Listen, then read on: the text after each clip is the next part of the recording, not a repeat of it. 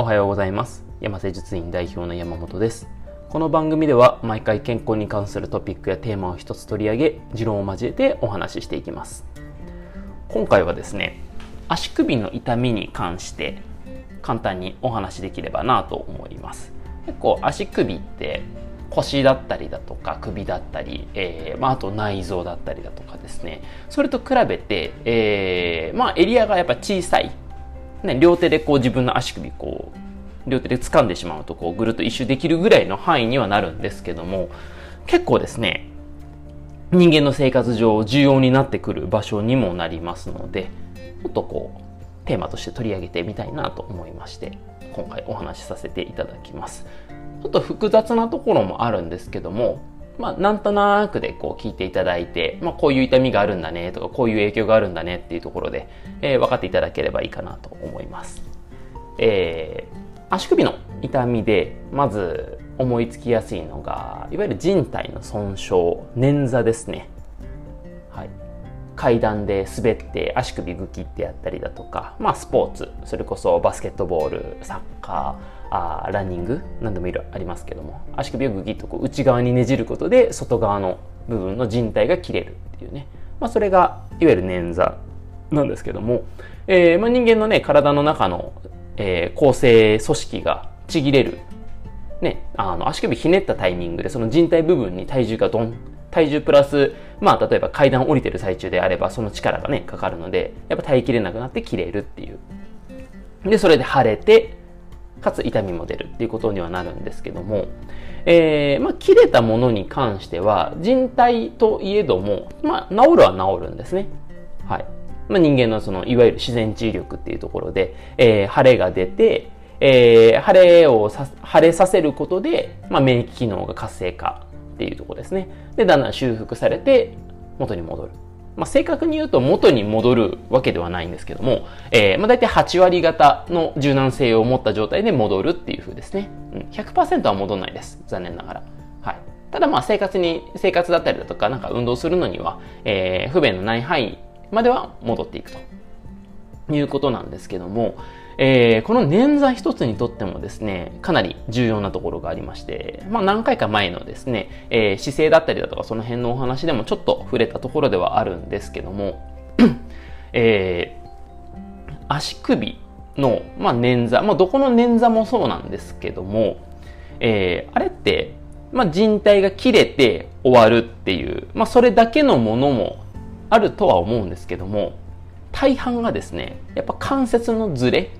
いわゆる、まあ、軽い脱臼ですね。よく肩が外れるとかっていう、あれ脱臼ってことなんですけど、関節の正しい骨と骨の位置が、えー、ずれるっていうことを、まあ、脱臼っていうんですけども、えー、足首のだだ、えー、足首の捻挫の時はですね、脱臼もちょろっと伴います。はい。人帯が切れる。ですね。えー、足首ひねりました。体重がかかりました。人帯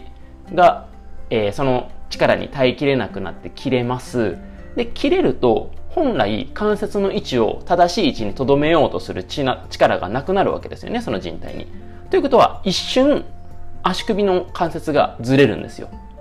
それがもう完全にバコンってね、あのー、全く関節位置がず、もう、触らない、それぞれが触れない程度まではもちろんずれないんですけど、一瞬その正常の範囲内をずれ、正常範囲内からずれて、で、もう一度元の位置に戻る。ガポンって外れてガポって戻るっていう、そんな感じですね、イメージとしては。まあ、それで正しい位置に、えー、戻ってくれればいいんですが、えー、意外とですね、そんな綺麗に戻ることってあんまりなくてですね、えー、人体切れて足首が瞬間的に脱臼して元に戻った時に完全に正しい位置に戻ることってあんまりないんですよね。そのひねった瞬間って人体は切れるんですけども、他の周りの足首の組織、えー、いろいろあるんですけども、えー、人体以外にですね、腱、腱鞘、あの、腱鞘炎の腱鞘ですね。あの、腱を包む鞘です。えー、あとは筋肉、あとは筋膜、えー、関節包だったりだとか、いわゆる軟部組織というものですね、がめちゃめちゃあるんですけども、足首周り。はい。その部分もやはりですね、えー、瞬間的な力がかかった瞬間に、やっぱり足首があもう完全に脱臼すると困るものですからやっぱ過剰に収縮するんですね。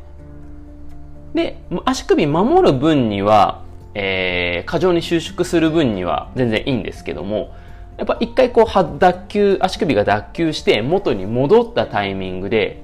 過剰な緊張があると戻りたくても緊張強すぎて戻れないんですね。えー、足首が前に襲う。まあ、まあ、本当はちょっとずれるんですけども、えー、イメージとして足首の骨、虚骨っていう真ん中の骨があるんですけども、それが脱臼、捻挫することで瞬間的に前に押し出されました。で、前側っていうのはその人体で守られているので、その人体が切れて前に押し出すことができる。まあ、押し出されるなんですけどね、正式に言うと。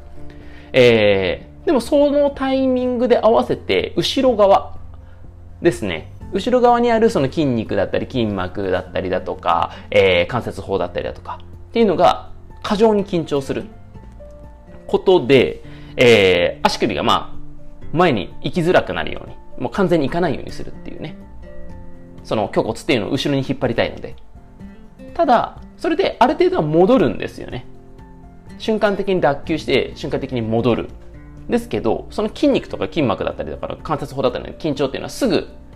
落ちないので、やっぱ完全にはまり込むっていうのはできない。うん、この関節のズレっていうのが、えー、捻挫をした時にはですね、特にこういう急性の捻挫ですね、えー、瞬間的なものっていうやつですね。っていうのは必ず伴います。特に足首は。で、えー、これを考えるとですね、治すべき痛みというか症状というかね、えー、ものに関しては人体がくっつけば OK っていうだけの話じゃないんですね。人体を治す。まあ人体っていうのはね、正しい位置に戻れば勝手に回復していくのと、まあほっといても、まあ一応治りはします。ただ、それだけ治すだけだと、後ろのその筋肉だったりだとか、えー、筋膜の緊張っていうのは取れてないので、関節の位置がずれたまま治っちゃうんですね。治るというか、痛みが引くっていうふうですね。で、それがえー、残ったまま痛みがなくなったから、はい、いいよ、もう治ったよっていうふうに言ってしまうと、何が起きるかっていうと、関節の位置がずれた状態で、えー、生活するようになるので、部分的な負担っていうのが増えてきます。よくあるのがですね、えー、くるぶしの後ろ側だったりだとかの筋膜が硬くなったりだとかして、えー、足首の可動域が狭くなるっていうのと、本当はですね、やっぱりあのしっかりと体重が足首部分に乗ってほしいんですけども、その虚骨っていうのがずれた状態で体重が乗るので、やっぱり骨で体を支えることができない。これも前の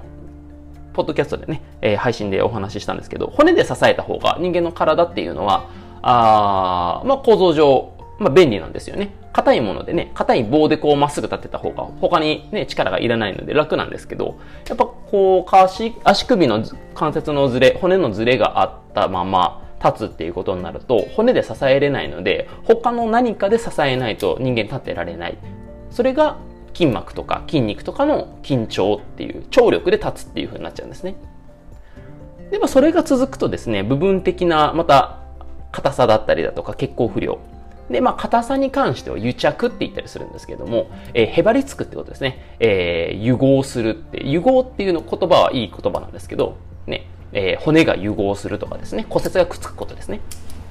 癒着っていうのは、えー、基本的にあまり、えー、ポジティブな捉え方されずに、ネガティブな印象なんですけども、えー、もうべったりくっついちゃうってやつですね。はい。そうするとやっぱり、えー、本当は筋肉とか筋膜とかって、えー、伸び縮みしてほしい組織なのに、伸び縮みできなくなる、えー、できなくなる分血行不良になる。そうすると、いわゆるコリができる。ですね。しこりができる。で、そのしこりが、例えばそのものもあるんですけども、まあイメージ的には周りの神経を、そのしこりってコブみたいになるものですから、神経を刺激して痛み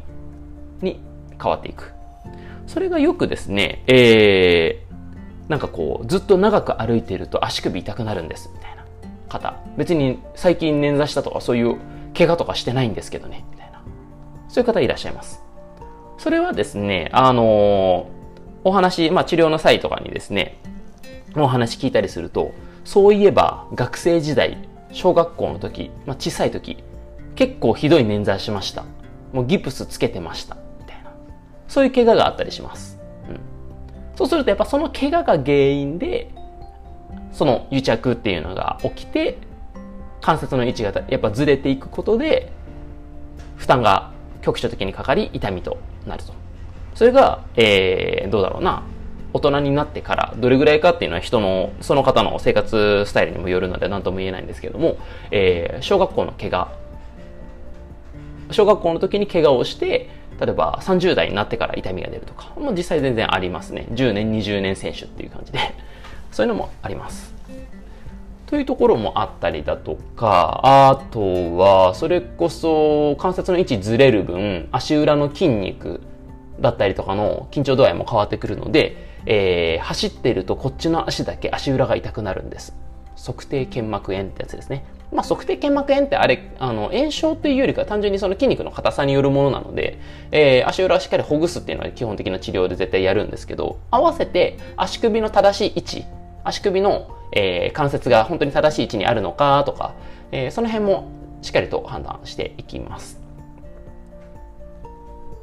で、まあ、足首の痛みっていうのはそういうふうにね、人体損傷、いわゆる捻挫を起因として、もう10年後、20年後に出る痛みもあるよっていうところで、重要なところではあるんですけども、やっぱね、足首が痛いだけでも人間立ってられないので、膝とかね、腰とかだともちろん立てないも、もちろんあるんですけど、えー、足首っていうこの小さい範囲だけでも、えー、痛みが出てると人間立てられない、体重かけれないんで、うん、変な立ち方になる。つま先立ちになるとか、かかとでこう立つみたいな。ね、足首動かせないみたいな。なっちゃうと、あの、歩き方も変わるので、後々、